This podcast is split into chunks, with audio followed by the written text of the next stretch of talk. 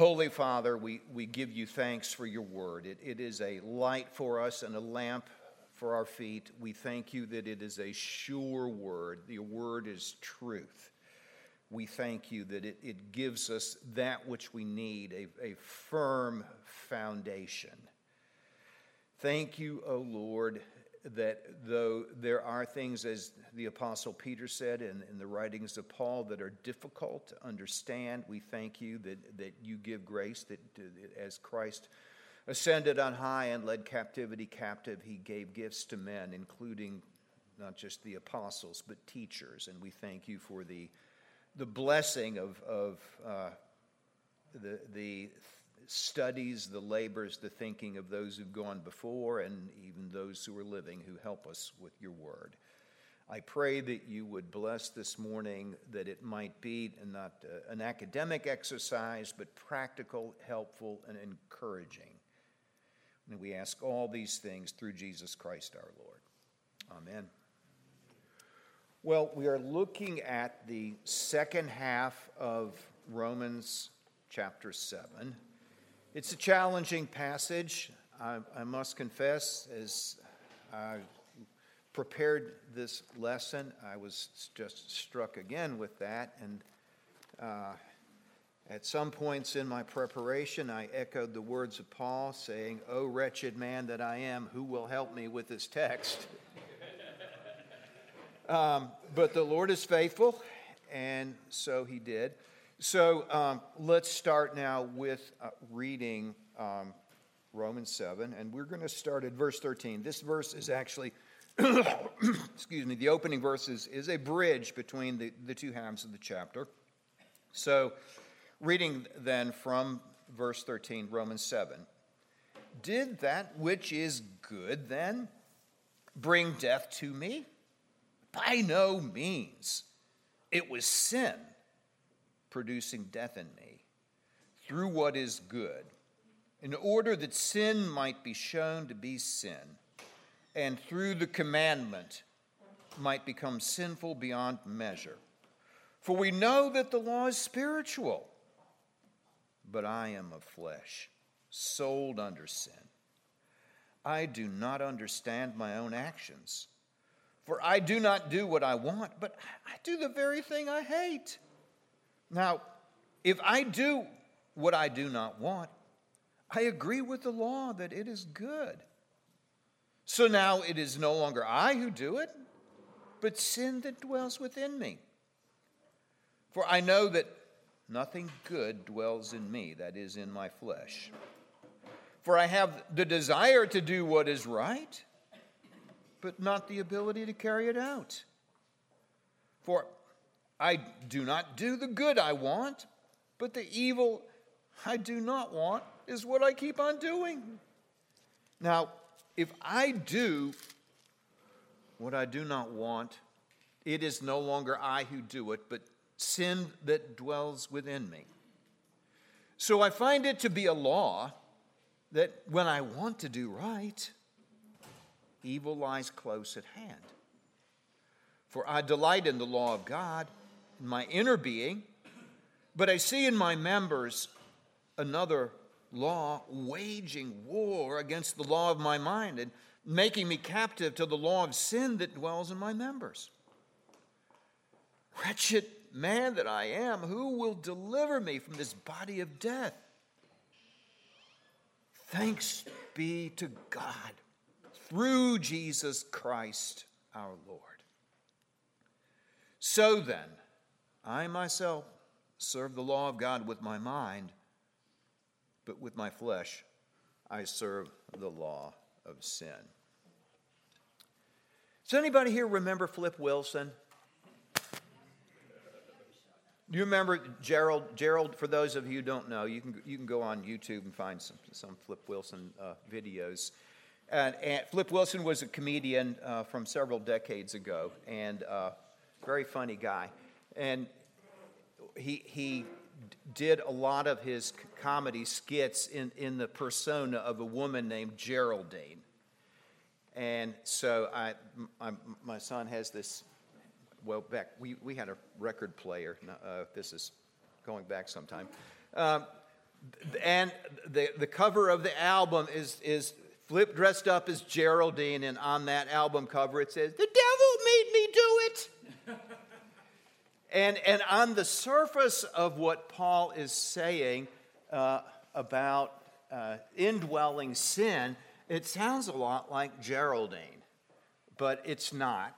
And when you look here uh, at that last verse, you'll see that, uh, he, that he's, he is assuming full responsibility when he says, I myself serve the law of God with my mind, but with my flesh, I, the same I, serve the law of sin.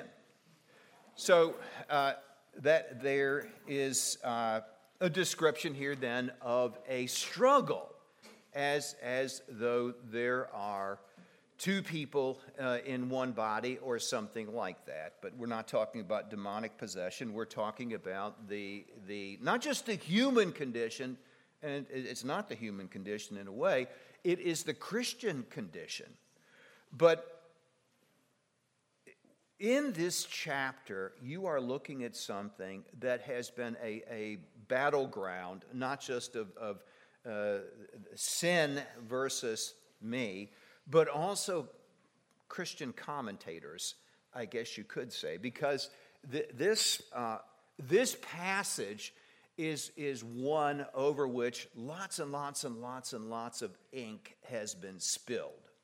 There are, on the one hand, those of us who believe that in verses 14 to 25, Paul is talking about a struggle that is a struggle not of a pre Christian, not of a non Christian, uh, not of someone speaking as a Jew representing the Jewish nation under the law, which is one, what one recent very good commentary otherwise says, um, but it, the struggles of a mature Christian person.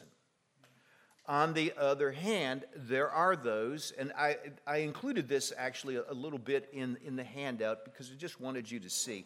There are, throughout the centuries, a lot of people who are respectable scholars, Christian scholars, who've taken the position that Paul is not describing the, uh, the struggle of a Christian. So, and there, there are all sorts of variations of that.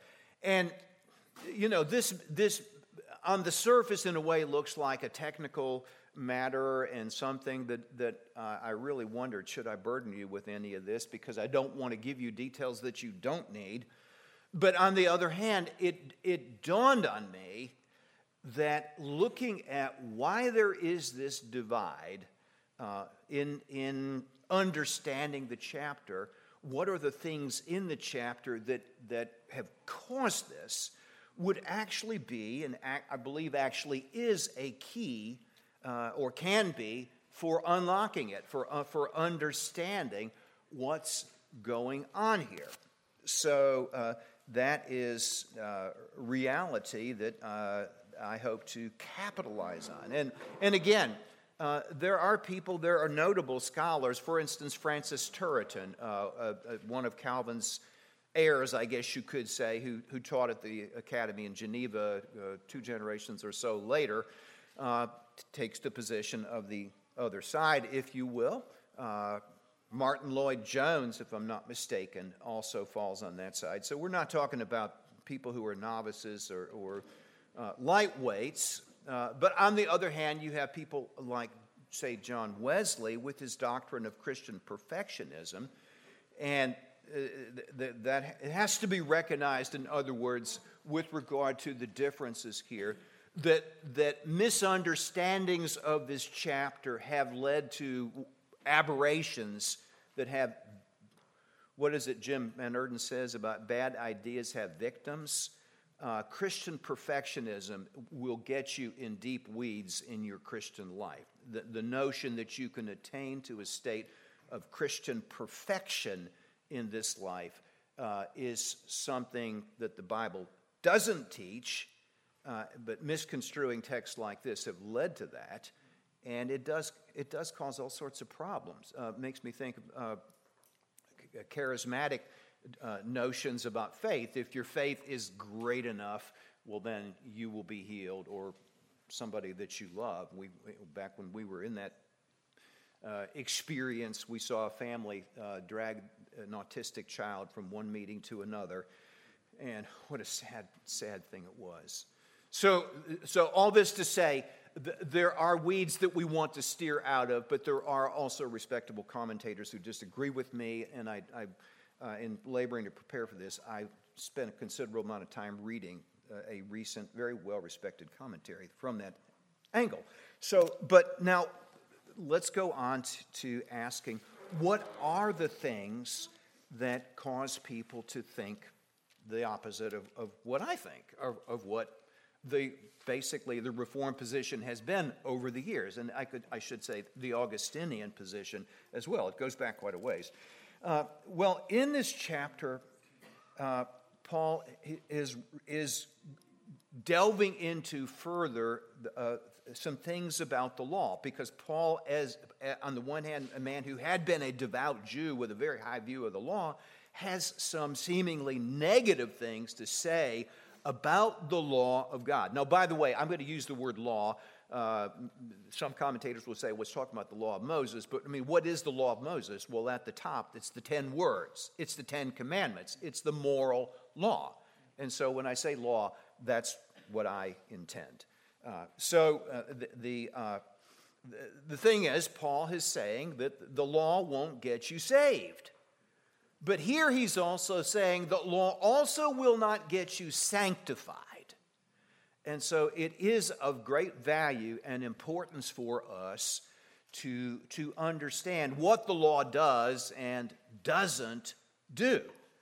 So, um, anyway, but in the course of this, uh, explaining that, and really the two main things that this section uh, is about are one, you know, what, what are what are the purposes of the law? And, you know, why does Paul seem to say negative things? And he's, he is responding to critics and anticipated criticism in, in what he says here, in his doctrine of the law.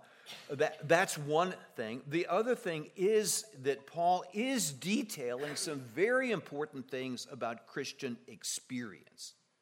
And in this, I differ with the, the people who take the other view of who the I is here. So now, looking at chapter 7, verse 14, Paul says this, and I'll start at verse 13. Did that which is good. So he's anticipating uh, uh, uh, uh, an accusation here. Did that which is good then bring death to me? Of course not. No, by no means. It was sin producing death in me through what is good, in order that sin might be shown to be sin and through the commandment might become sinful beyond measure. Okay, now, by the way, we have statement of two divine purposes there uh, with the law. We'll come back to. Notice this, though. Verse 14 For we know that the law is spiritual. Now, notice he switched from saying the law is good and righteous and holy to the law is spiritual in order to draw a contrast here.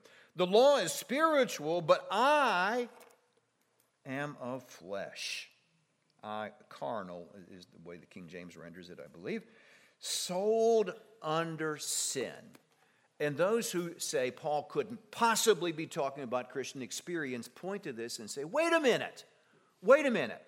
Okay, can I get somebody to flip over back to chapter 6 and read out loud for me from verses 11 through verse 14 of Romans chapter 6?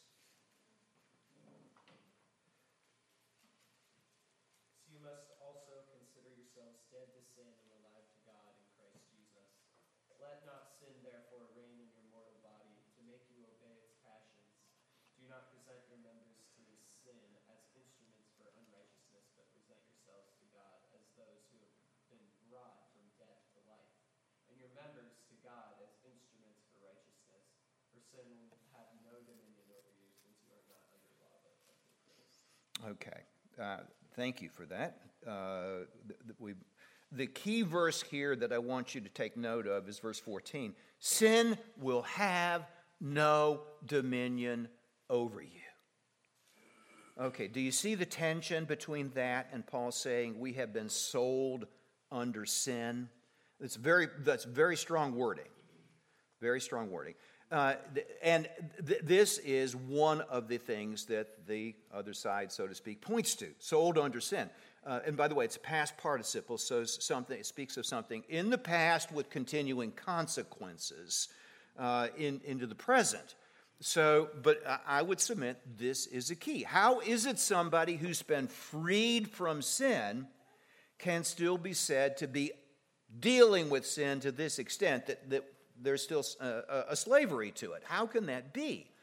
And th- that's, that's really, in a way, the big question.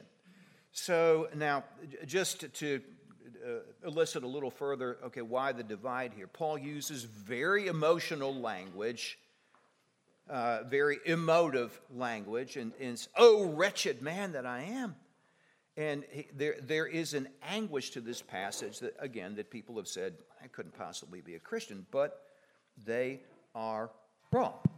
And so, and then with regard to this word carnal, well, you know, Paul does use it for, uh, of Christians in 1 Corinthians chapter 3, for, for instance, when he says, you, the fact that you've got factions indicates you're still carnal. So uh, they're, uh, that doesn't by any means show this position to be correct. So, anyway, there is the big thing. How is it that somebody who's saved, somebody who's been set free, somebody for whom Jesus died to liberate them from sin and its penalties, how is it that such a person could still be struggling in this way? And so that is, that is really our big question here. So now let me take a brief detour and, and show you uh, something that, that will help us a little further down the road, and that is I've included in your handout two quotations from our Westminster Standards. One from chapter 13 on sanctification. This is about sanctification.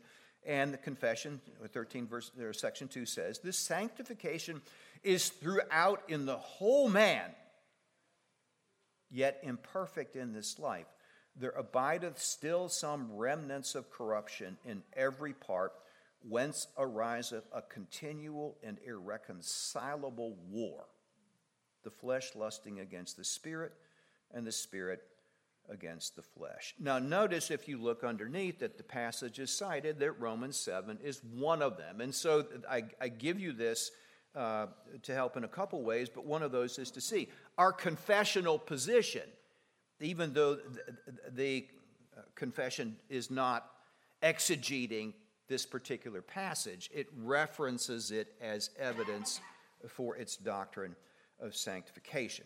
So that's, uh, th- that's all to say. You know, th- this is our historic understanding. So now, before I proceed further, now I've, I put a question in your handout, and I want to ask you this. Okay, just supposing that I'm correct, that the plain reading of, of the I of Romans that references Paul, Paul not as a pre Christian, as a Jew, but as a Christian, um, does what he's describing here reflect the experience, at least at times, of anyone in this room? Raise your hand if it does. Okay, I didn't see a whole lot of hands, but I saw some. Uh, have you ever struggled with a sin or sins and felt like you were on the losing side of the battle? Have you had that experience? Uh, let me give a few examples that may just. Um, has it ever occurred to you that maybe you should rein in your tongue? And that you were given to saying things that you shouldn't say? Has it ever occurred to you that maybe you should deal with your temper and that perhaps you were given to fits of anger and expression of it that you needed to change? Has it ever happened to anybody here, and you don't need to nod to this, that you were dealing with pornography, for instance, or thoughts uh, uh, going through your mind that you knew didn't belong there? Uh, have you ever wanted someone else's stuff? Uh, so, um, I mean, the bottom line is I'm asking, have you ever sinned? Uh, but I'm, I'm also asking you, have especially you ever had a battle between your two ears? Uh, because you should all answer yes. there, there, is, there is ample Christian experience uh, that matches up with this chapter. And I will tell you that one of the reasons, I mean, I've looked over so many commentaries, I can't keep my mind straight about what I read where, but uh, that, that address these questions and that argue pro or against one way or the other, looking at this. But one of the things that really convinces me is this this is a real struggle, and there are real issues uh, that are addressed here that really are not addressed anywhere else in the Bible in, in this fashion and fullness. I mean, one of the things we were taught in seminary uh, was to ask the question what does this passage contribute that is unique, that is peculiar? What does this add to the canon of Scripture? Uh, and of course, a lot of things are repeated in Scripture, but there are also things peculiar, uh, this part or that part. So, what is the, there is no other passage anywhere in Scripture that I know of that does what this passage does. And Christian experience and I can speak as a pastor, who, you know, who's done a, certainly a measure of pastoral counseling. there's nowhere else to go like this for dealing with some of the things that we face in helping another person through a tight spot. So those are those are things that I think are uh, of, of, considerable merit and importance in uh, in understanding this chapter. So uh, anyway, uh, th- that's those those things together are uh, among the reasons that I'm convinced this this is uh, that that the historic Augustinian position for understanding this is correct. Paul is writing this not as a beginner, but as a Christian man, writing not of somebody else's experience, but of his own, and yet he is writing of somebody else's experience because what he's describing is everyone's experience who is a Christian truly and who is maturing and going on in, in the faith. So uh, that's, uh, that's, it's tremendously important and helpful to get this right. So, all right, before we actually get into kind of going through it, I did say verse by verse, but we're going to we're going to do it a little differently. We're going to do it more idea by idea. This chapter is a bridge between chapter 6, where Paul, Paul's drawing out implications of the idea of union with Christ that he developed in the last half of chapter 5. So, uh, and, and toward the end of that, he says the law entered that sin might multiply. But, but then uh, he, he asks the question then, so, so where, where, where sin abounded, grace did the more abound, he says in chapter 5. But then he begins chapter 6. Well, what does that mean? Does that mean we have a free pass now? I mean, if, if, if I mean, if grace multiplies, isn't that a good thing? Uh, and he says, no, no, no, it doesn't work that way.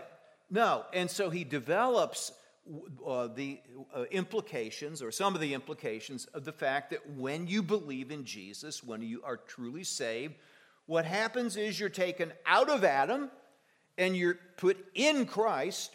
You, your head is no longer Adam, your head is Christ, your, your federal representative. He is the head of the covenant. Um, and you're joined to him, and the implications of that are so far reaching, so profound, that you, you could spend a lot of time talking about it. Um, so, Shall we continue? Said, No, don't you know you're joined to Christ now? Don't you know, therefore, that you died to sin? So you die, you're dead to sin on the one hand. And so he develops that idea. You have been set free. You have been set free. Then, of course, that, but of course, seems to be at a tension with what Paul's saying here. And the reason for that is it's not quite as simple as we might wish it were. Isn't that often the case? I, I, mean, you, you, know, this word nuance is useful here and there. Uh, there are nuances to this. You have been set free. You cannot make excuses and just say, oh, that's just how I am. That's just how I am. My daddy was like that. My mama was like that. That's just how I am. Can't help it. No, you can't say that. No, Paul says, no, no, no, no, no, no, no. No, take up the fight. So, so, and here's why you can do it. You died with Christ. You died to sin and the law, as he says, beginning this chapter here. But does that mean it's all settled? No, it's a little more complicated. And then when we get to chapter 8, he begins to open this up and show how it actually really works. Although there's a beginning of that in chapter 6.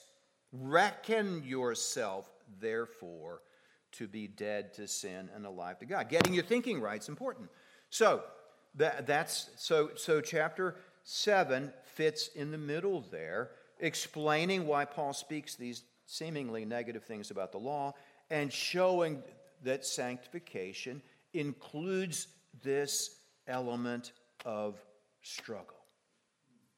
Okay, so now notice uh, then uh, that uh, when we get two verse 14 of chapter 7, Paul does ascribe to divine purposes. We know that the law is spiritual, but I am of the flesh, sold under sin. No, I'm sorry, let me back up. Uh, verse 13 is, uh, is where those purposes are. It was sin producing death in me, making, making me more worthy of punishment, dragging me down, worsening my character, and so forth, through what is good. Now, listen to this in order that sin might be shown to be sin, and through the commandment might become sinful beyond measure. What happens with the law is as we become aware of it, as Paul's already begun to show before this, is there's something in us that says, No, I won't. Think of your children. I mean, you, you, you deal with people, I'm sure, who will tell you that um, man is basically good. You know, there's this great speech in Secondhand Lions, that Uncle Hub's speech about, you know, of, of uh, uh, how a boy becomes a man. And, and, the great flaw in that is that he says human nature is basically good. Um, it ain't. Uh, so, let's see, where was I? So, Paul is saying one of God's purposes with the law is to expose sin, and it provokes. It is a good thing, but it's like a cattle prod. It provokes. It provokes that rebellious thing in us uh, and brings it out, brings it to the surface. Uh, so, now, can anybody think of an instance in Scripture where we've encountered something like that? I'll give you a hint. Among the kings of Israel, can you think of any where, we, where Scripture actually tells us that God was doing something like that? And I'm not going to flip back there because I don't remember the exact references, but it's found in Kings and one other place. Hezekiah. Hezekiah there are indications that God withdrew presence from Hezekiah in order to expose sin in his heart. Now, let me ask a related question, this time concerning an unbeliever. When the scripture tells us that God hardened Pharaoh's heart, does that mean that God was creating additional evil to what was already there? What was he doing then? Just maintaining the hardness that was already present, or reaffirmed it, I guess, or reinforced it. What does God's Spirit by common grace do in the hearts of unbelievers? Restrains the evil.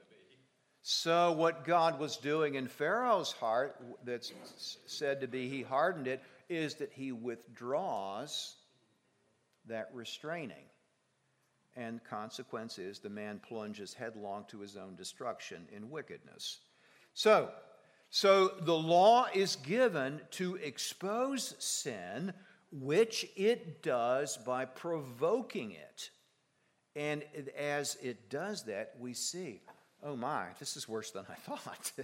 so, All right, so that's, that's an important thing to, to understand as we go through this passage. Now, I'm going to bring in another idea that's, uh, that is found from a more of an overview of Paul's uh, writings. Does anybody, does anybody here, is anybody here familiar with the phrase the now and the not yet? Can anybody tell me, okay, when, what am I saying when I talk about the now and the not yet? That which is, we are, we are seated with Christ in heavenly places. That's a now, that's a current reality, but we're, we're not physically there yet. Right. We don't have the fullness of it.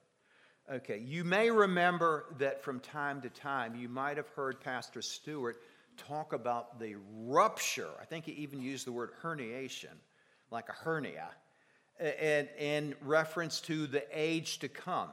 In the scriptures are all kinds of things that talk about the marvelous, wonderful things that God will do.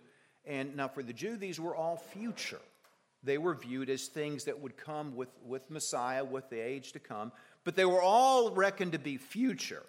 But in the Apostle Paul's writings, what we, and not just Paul's, what we see is that wonderful future has broken in to this present evil age.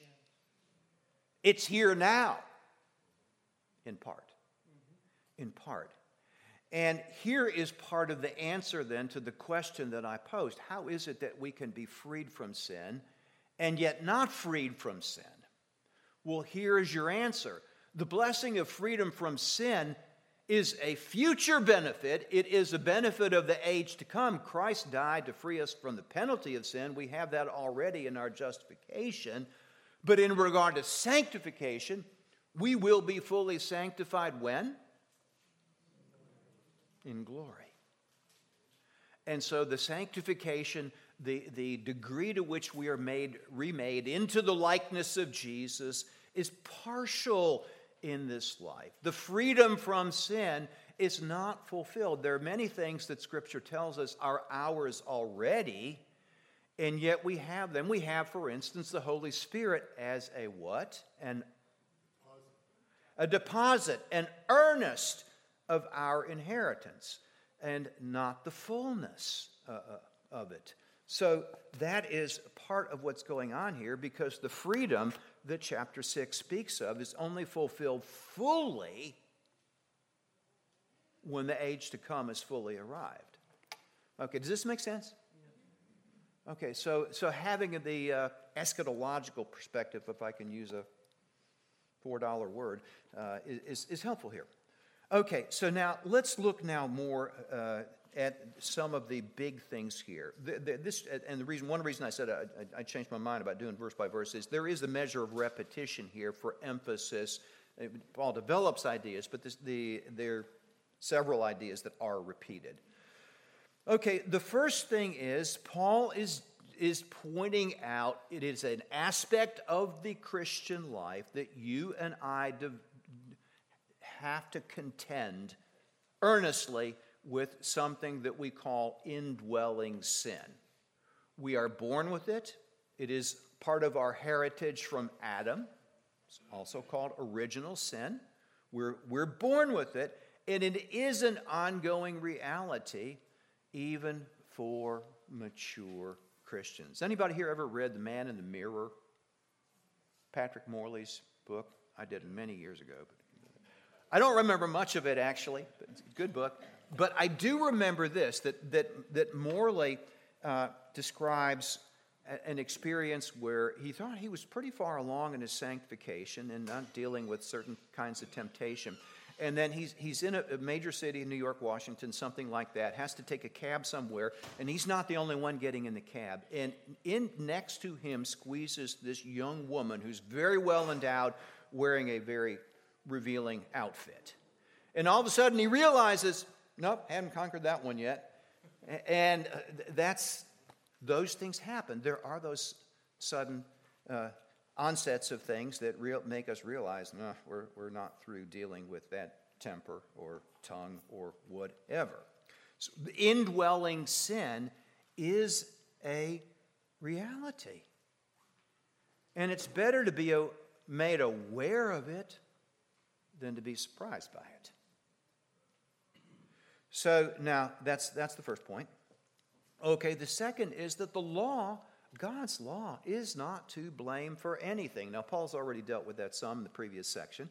Uh, you cannot say, even though the law provokes sin, that the law is sin. No, this, the law is divine. The law is a revelation. And again, I'm speaking moral law. The law, particularly, the moral law, particularly, is a revelation of God's holiness. It is part of the fabric of the universe.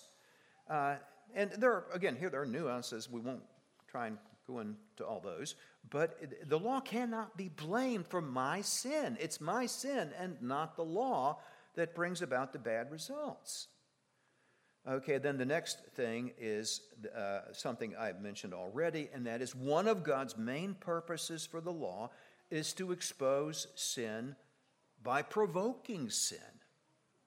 Now, th- this isn't the only place Paul says this, of course. You, you, I trust you'll remember Romans 3 he says, There shall no flesh be justified by the law, for by the law is the knowledge of sin. The, sin, the, the law is what makes us aware. It, he mentions here the, the Tenth Commandment do not covet. And uh, of course, he, doesn't, he doesn't give an object to the verb covet because he's coveting it, it, it represents any and every kind of illegitimate desire that we might have. Uh, so, excuse me. But Paul says that was what really showed me that I was not so good as I thought I was. And now it's interesting if you contrast this with, with, the, with his Pharisee perspective in what he says in Philippians chapter 3, a Pharisee of the Pharisees, and, you know, basically righteous and holy in all I did is, is the, the sum of what he says there. That's the Pharisaic perspective. And I might add, that is alive and well, as Marshall said last week, a lot, uh, today. That is the shallow perspective. That is the perspective of the rich young ruler. All these things I have kept since my youth. I remember years ago, someone I worked for said, I come from a long line of Christians. I was born a Christian. And I thought, that's troubling. uh, no, it doesn't work like that. So the law exposes the law, and so it is as you become aware of how high the bar is set, you realize, oh, goodness, I hadn't thought about that. Now, can anybody paraphrase maybe a few things from the first chapter of the Sermon on the Mount that illustrate this? You have heard that it was said, You shall do no murder, but what did Jesus say? If you are angry, you know, some manuscripts say with your brother without cause. So, what he's saying is, God sees the heart. God knows what's going on there, and the, the law addresses what happens in your heart. Then there's the seventh commandment you have heard said of old that you shall not commit adultery. But I say to you, if you look in the wrong way, you have broken the commandment. And uh, Jacob, yes.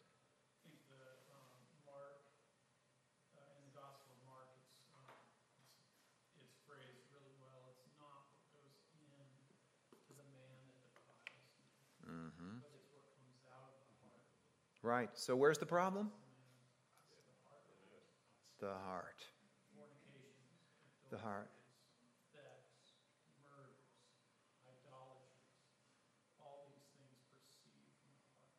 Right. Right. But what does Jeremiah say about the heart? J- Jeremiah 17. The heart is. Let's start, stop there for a moment with deceitful. Deceitful. Self deception is, is, I don't know if I'd say hardwired, actually. I was going to say that. I'm not sure that I would, we could quibble that expression, but it, it's, it's pretty deeply rooted pretty deeply rooted. Uh, for those of you who, who know a little bit about 20th century Reformed theology, Greg Bahnsen did a doctoral dissertation on self deception, which I need to get a copy of one of these days. But uh, yeah, we don't, we, we deceive ourselves. Paul says here, sin deceived me. Sin, my sin, and of course, my sin is also myself. Myself. So, so this, is, this is a biggie for us to recognize. And Paul goes so far as to say here, in my flesh, in me, that is, in my flesh, there is nothing good. Now, uh, there, uh, there are people who don't like that, who think, well, that's not Christian. But it's what he says here. And I, I, I must confess, after having looked at some of the spilled ink about this from the other side, I still think it's a stretcher to say he's not talking about his own Christian experience. Have you ever had that experience where you realize all of a sudden, let's just say, uh, hypothetically, many of you in here are married, you've had an argument with your spouse, and you are right, and you know she is wrong, or he, as the case would be with 50% of you. Have you ever experienced conviction after such an argument in which God showed you the ugliness of your own behavior? Well, I have. I'm, I'm glad the rest of you haven't, but uh, I have. Uh, I mean, my wife can vouch for that. So, uh, so anyway, yeah. So, God exposes sin. Now, that, that brings us to another point, and that is uh, what can the law do and what can't it do? So let, let's read again. For we know that the law is spiritual. There's no problem with the law. But I am a flesh sold under sin. I do not understand my own actions, for I do not do what I want to do, but I do the very thing I hate. Now, if I do what I do not want, I agree with the law that it is good. So now it is no longer I who do it, but sin dwells within me. For I know that nothing good dwells in me, that is in my flesh. For I have a desire to do what's right, but not the ability to carry it out. Well, anyway, does the law help him in any way uh, in regard to what it requires? The law is revelation from God. It gives us information, it convicts, it tells us about the penalties, all those things, the threatenings, and so forth. It doesn't lift a finger. It's not designed to lift a finger to actually enable. The law does not impart ability. Now, the next thing is not only is the law unable, is there another party here who's also not able? It's interesting. Paul, in, in, in, in Greek and Hebrew, uh, a, a verb typically implicitly carries with it the pronoun so that you, you can write a sentence with, without the actual noun or, or pronoun, and it's still a grammatical sentence.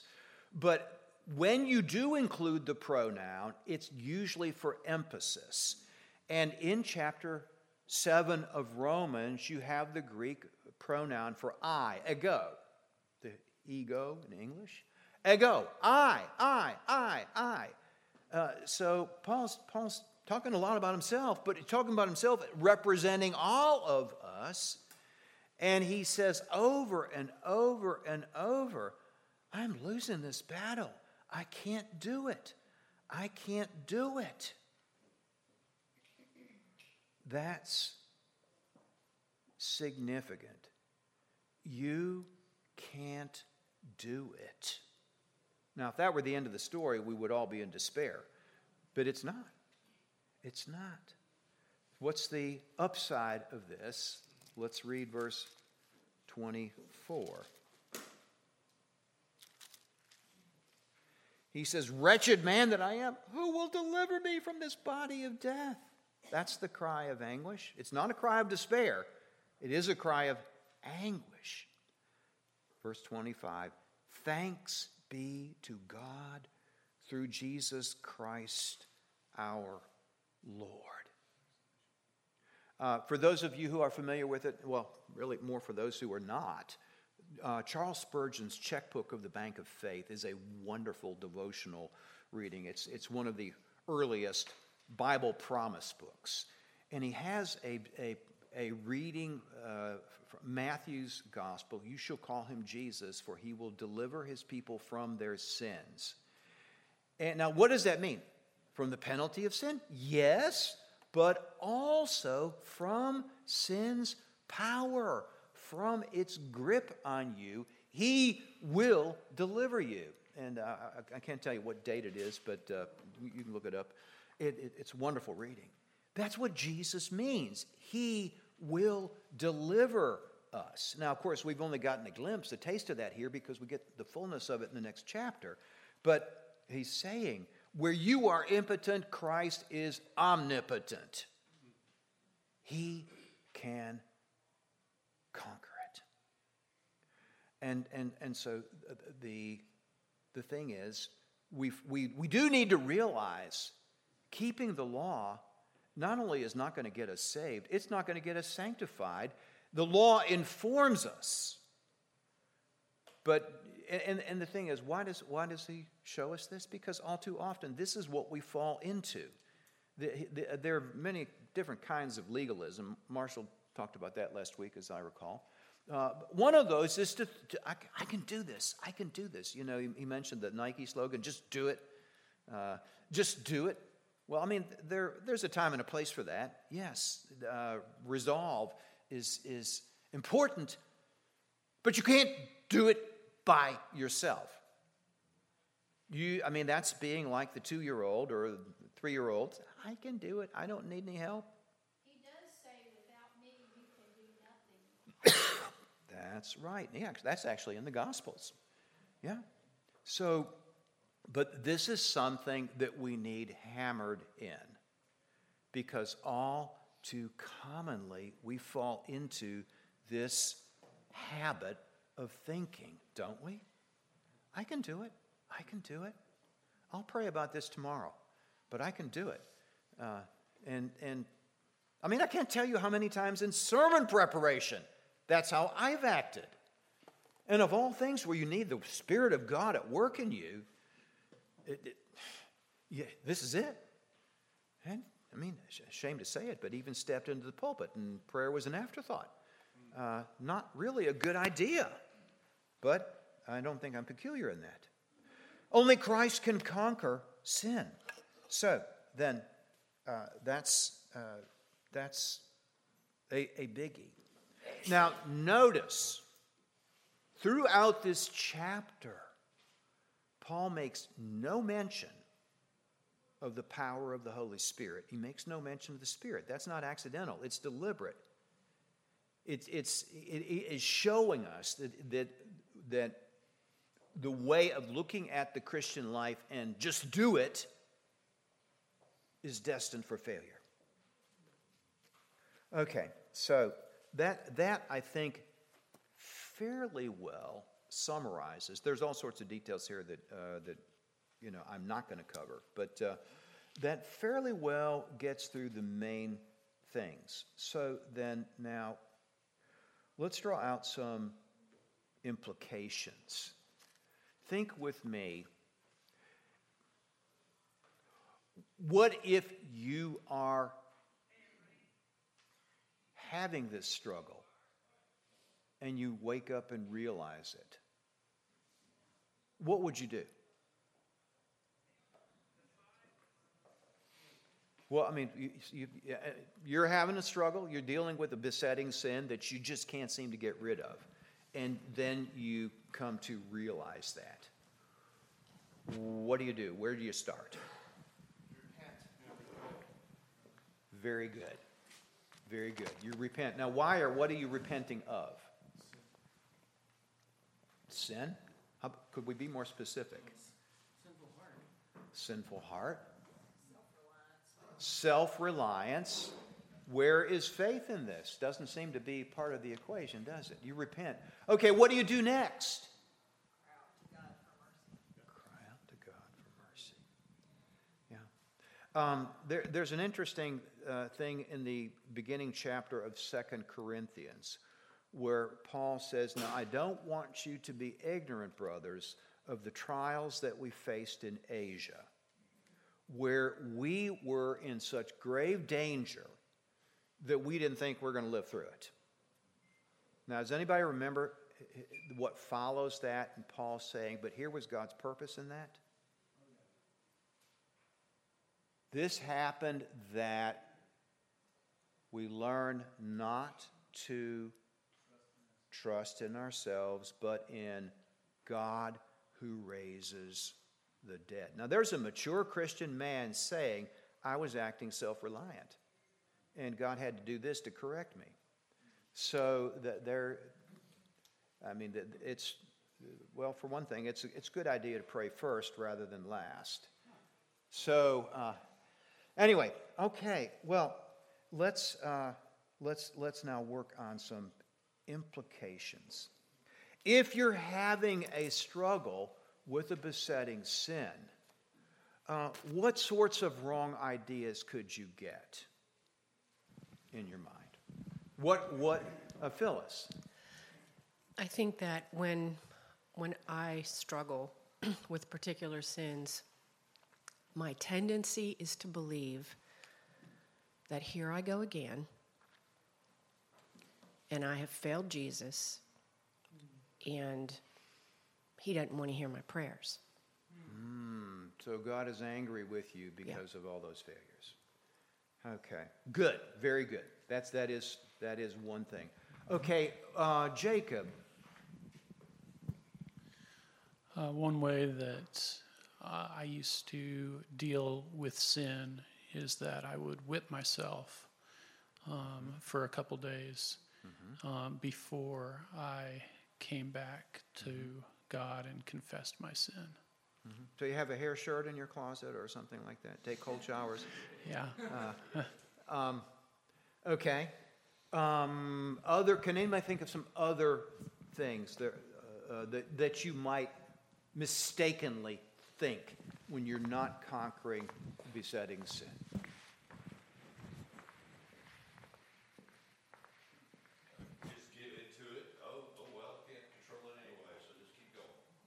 Right. I'm still saved, so it's okay. Um, or despair. Uh, despair. To, to wallow in that sin or to stay there, like Jacob was saying, um, to take this that Paul says, the a wretched man that I am, who will deliver me from this body of death, as a rhetorical question versus one that has an answer. Yeah, um, you, you might despair and think, no one. No one. Um, any other suggestions? Eric? I think another one would be um, we start to compare ourselves to others and say, well, I'm not as bad as them. Everybody does this, and you kind of just sweep it under the rug and just so not really deal maybe kind of justifying the behavior rather than continuing concerned about it. Okay, Steve, uh, I see your hand. Hold on, Steve. Here we go. So the recording hears you.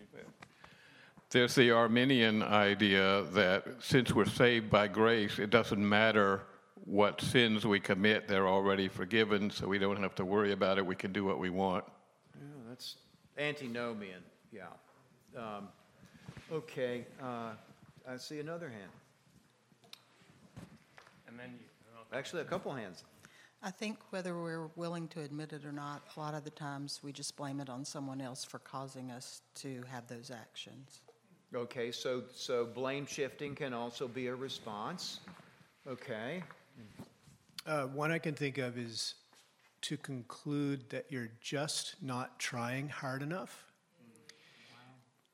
Wow. Another right. one would be going off of the you shall know them by their fruits, and then concluding that because the fruit that you just displayed was so awful, you can't be a Christian because you had bad fruit. Bingo. Very, uh, very good, very good. Yeah, uh, uh, it- I, th- th- these are all very good answers and, and th- th- things uh, to think about. Okay, so on the one hand, okay, you, you, you conclude, I must have gotten off the hamster wheel, I'm going to get back on it. Um, and uh, so not trying hard enough. Um, now, there, I mean, there can be cases when we need to exert ourselves and haven't been. But in, in a way, the, very, the last one is, is the worst uh, that we despair concerning our own salvation. We are so far lacking assurance that we wonder how could I have done that? How can I be continually falling into this ditch, this mud, and be a Christian? Maybe I'm not really saved. Now, my guess is, Phyllis, you probably had to deal with that, I imagine, in counseling. I have. Uh, we, we run into this where there is despair. A Christian shouldn't be struggling with these things. That, but that's not what the Bible teaches. And especially when you consider that God, for his own wise and holy purposes, sometimes does withdraw grace in order to expose the darkness of our hearts and leave us to contend with those things. I, I didn't put it in your handout, but I'm going to read to you uh, a third passage from the Westminster Confession. This is from the chapter on assurance. True believers may have the assurance of their salvation diverse ways shaken, diminished, and intermitted as by negligence in preserving of it, by falling into some special sin which wounded the conscience and grieved the spirit, by some sudden or vehement temptation, by God's withdrawing the light of his countenance and suffering, even such as fear him, to walk in darkness and to have no light. Now, it doesn't end there, by the way.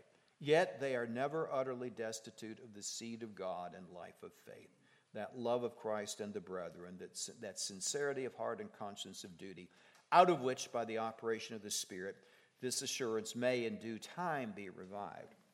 So, uh, all that to say that there are, in God's dealings with us, sometimes these times where the Lord exposes us by withdrawing grace. Uh, I, I'll, I will give you an illustration from pastoral ministry. Uh, the Lord has kept me all these days, and yet I've had my share of desertions, but I have seen a number of pastors over the years fall into adultery. And uh, without giving any examples, I can just say this. I think in some instances it had a lot to do with pride. God knows the proud from afar. And God is not happy with pride. And so the, we're, we're coming to an application now that will will speak to that. But there are those things. And when you are in that besetting sin, stuck there place, uh, you, you don't need to be beat up. You don't need to be. Uh, how many of you have read Pilgrim's Progress? Okay, now how many of you have ever been in Doubting Castle? And what does giant despair do to Christian and faithful every day? He beats them. You don't need to be beaten, do you? Or maybe you do. I, I, I think not. So, so having a struggle with sin does not mean you're not saved. It is actually, if you are struggling, if you are where Paul says you are here, let me reread that again. so he says, We know that the law is spiritual, but I am flesh, sold under sin. I do not understand. Now, by the way, th- that should probably be rendered, I do not acknowledge. Uh, it's the verb to know. And in this case, it means I don't approve, I don't acknowledge my own actions, for I do not do what I want, but I do the very thing I hate. Now, can anybody give me a catechism uh, answer what is repentance? Or at least some of the elements of repentance. It means a turning away from sin, does it not? And a returning to God. But eh, Thomas, not Thomas, Thomas Watson's got a very good book on this. But it also includes a hatred of the sin. There are people who reform their lives without ever really hating sin. This is a key thing. If, if you hate your own sin, even if you're stuck in it, that's a good sign. It's a good sign. Yeah. You are taking God's part. Paul, that's why Paul says, I agree with the law.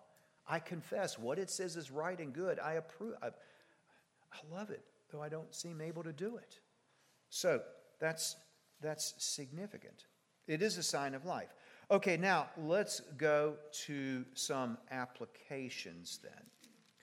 And I would say the very first thing in, in applying this is understanding. Understanding.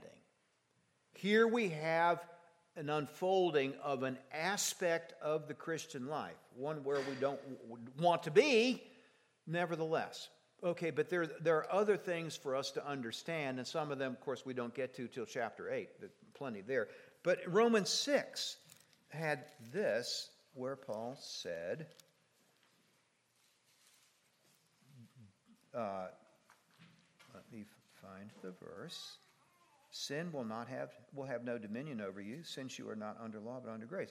There's a promise. And God gives us promises, but in a way, we, our part in sanctification is we pray those promises. Do we not?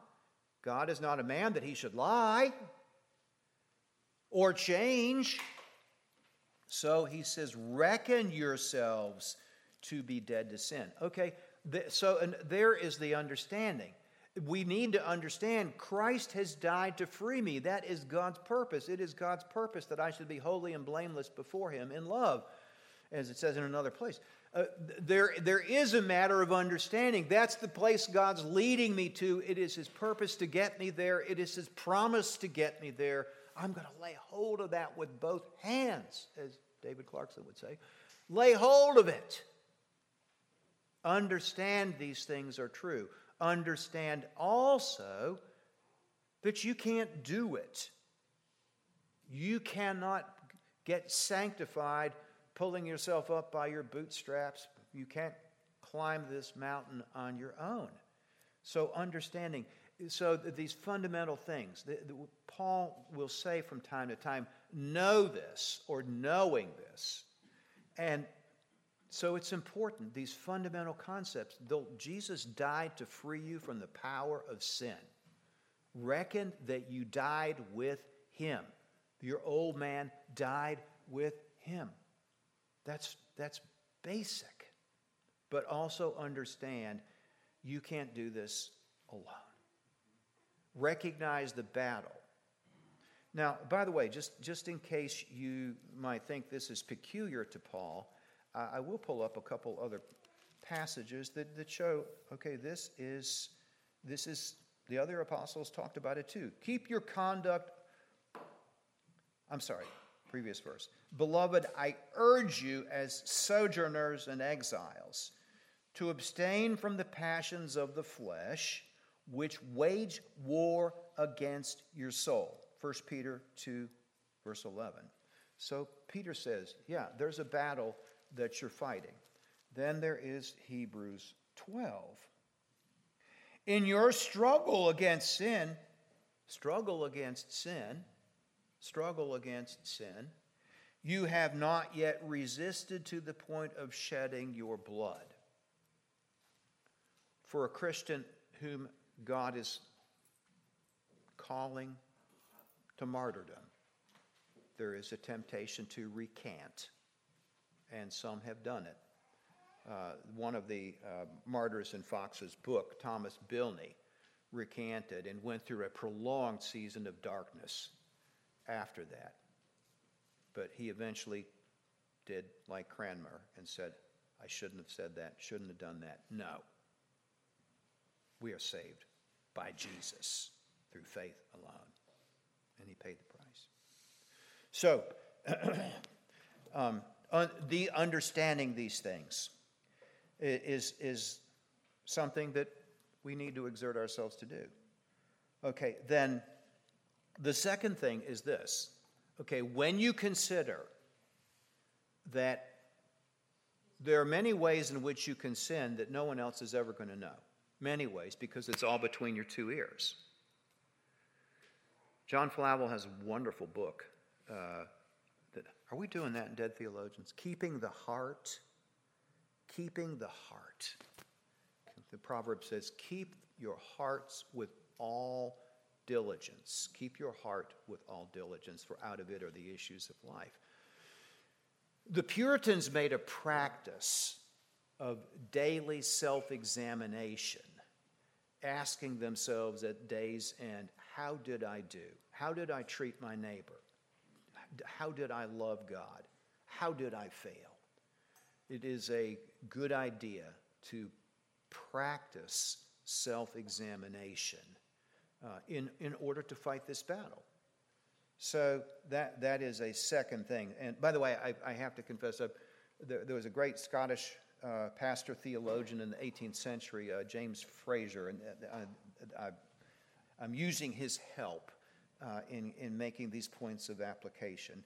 Um, so, uh, uh, getting your thinking right, that is understanding, keeping the heart. Okay, then there's a third thing. Marshall said something, I think, very true and very profound last week in his lesson about sanctification having everything to do with keeping our eyes on Jesus, with reflecting on Jesus, uh, with pondering what did Jesus do for you? What, what did Jesus do for me? And here again, you can't bootstrap your way in. And you can't, when, even when you know this is what I need to do, this is what I should do, this is what I want to do. Help comes as we look at the loveliness of Christ, as we look at the sufferings of Jesus for us, as we look at his self denial, as, as we consider who he is. You know, one of the most staggering places in Scripture that my wife and I keep going back to is Matthew 11, which, which has parallels, uh, Mark and Luke, where Jesus says this Come to me, all you who labor and are heavy laden, and I will give you rest. Well, looking to Jesus, like it says in Hebrews, looking unto Jesus, the author and perfecter of our faith, is, is the first step in coming to Jesus, pondering.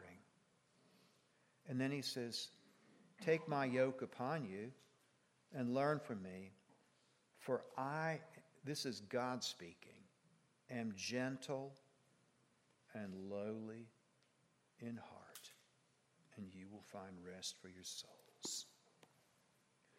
So, having your eyes on Christ, getting your eyes onto Christ when they weren't, is, is a big issue here in application. And then the last one that I want to mention is keeping the heart. Now, take heart. Take heart. Are you the only one who's ever had a struggle like this? No. Paul says this is not abnormal, especially when you consider that business of keeping the heart and, and realize how far short you fall when you consider the, what the law says. The, uh, you realize you fall short. Paul is saying here, we all fall short. It's, it's not a, a cause for giving up, it's not a cause for despair. This is part of the Christian life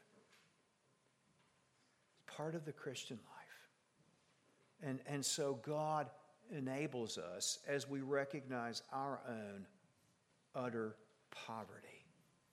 And as we go to Him for His riches, my God shall supply all your need according to His riches in Christ Jesus.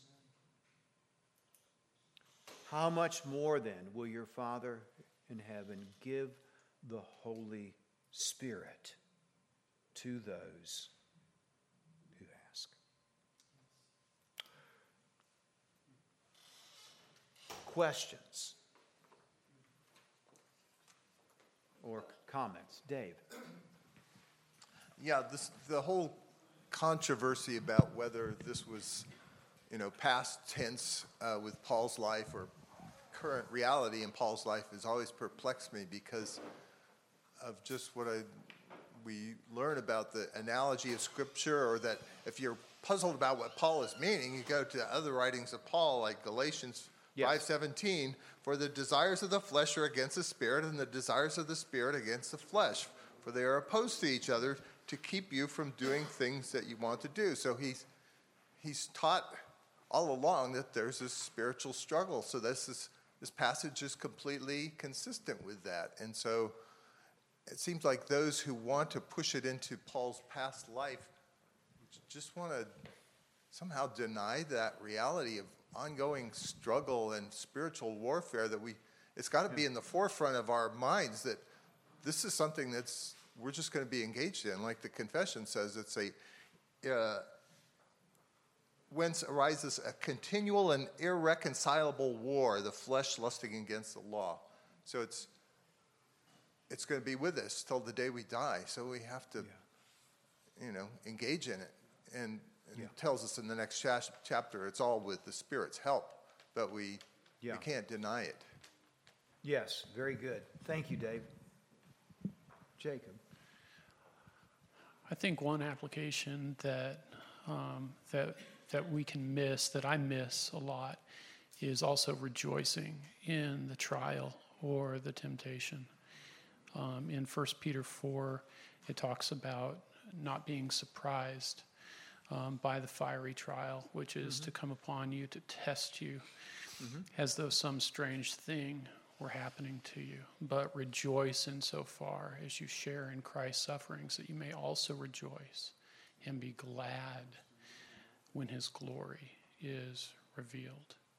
Um, you know, this these trials, the, um, which accompany our our temptations, our opportunities to rejoice that we're no longer in Adam, but we're in Christ, who has won the won the fight, who has won the battle, and who has given us the victory.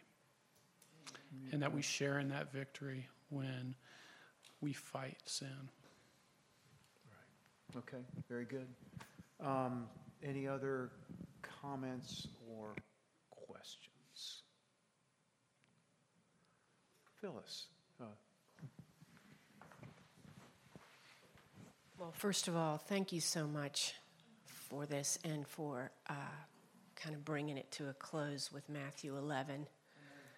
Um, my favorite Christmas song is Come Thou Long Expected Jesus. And I was listening to uh, Tish Harrison talk on some podcast this week um, about our, our longing for him to come back like to see him in the clouds. But she brought a, a particular emphasis to the, the idea that Jesus is, he's coming to us all the time. And that's the kind of merciful Savior that he is. he does visit us. Yeah, and, that, and I need to know all the time that he's nearby, close to me. Um, this makes me think, uh, for those of you who are not familiar, um, the letters of Samuel Rutherford deal a lot with this. Rutherford uh, was one of the Westminster divines, one of the Scottish commissioners, and his letters are a devotional classic. Pastor, he did, he did more pastoring by mail than most of us have ever done in person. Um, and th- they are masterpieces of, of uh, th- they will feed your soul. And he talks about this. It, it spent some t- wrote a book uh, that got him thrown in prison, and in, a dark, cold place, and so spent a lot of time alone. But Jesus also visited him there, and he talks about that in, in those letters. So just something to, to look for in your uh, stocking in a week. Uh, uh, letters of Samuel Rutherford. Okay, any other comments and questions? Okay, Cindy, yes. Hold on just a moment till you get the mic. Okay. I hope I can put this in the right perspective because it's something that really helps me. Jesus comes to us in tiny ways, and we have to look for it. Like um, when I can't find something um, and I search, and I all of a sudden Jesus shows me where it is or just like today i was in a hurry to get my hymns and i had very little time and i turned right to um, like three of them just turned the pages and there they were. These are itty, when i'm cooking a huge heavy casserole and i'm scared to death to this day of fire and i pray and i go jesus help me do this. I can't do this. I'm scared of fire and he'll help me get that out. And, and i'll go oh thank you jesus. Just they're just all kinds of little ways when you're sad and you hear a bird song or something that you know the ringing of a church bell or those are comforts that your lord is bringing to you. They are they are things that help you get through each day. And he did all sorts of those kinds of things when we lost Stephen. Mm. And it was just really, really living from minute to minute to minute and just reaching out to him and going, Oh, Jesus, help me. And and we have to look for those little things. There are the little things that can trip us up, but there are so many little things to console us and to lift us up. Mm. And he says, If God is for you, who can be against you? Amen. Amen. Thank you, Cindy. Thank you for sharing that. Um, any others are thinking we probably should go ahead and wrap up. Uh, so why don't we do that? Let's let's return thanks and pray. Father, we, we thank you for your holy word. Thank you, O oh Lord, that uh, Scripture gives us insight so, so that we can understand this struggle, that it's not an indication that we're still lost, that it's not something about which we should beat ourselves up, that you've allowed it in order to disclose sin and our need of Christ. We thank you that you've shown us that Christ is there and will be there and will deliver us. I pray, Lord, that you would make this useful uh, uh, to all of us by enabling us to ponder it remember it and uh, perhaps bring it to bear in the lives of other people around us. So as we go out, Lord, may we go out worshiping you. In Jesus' name, amen.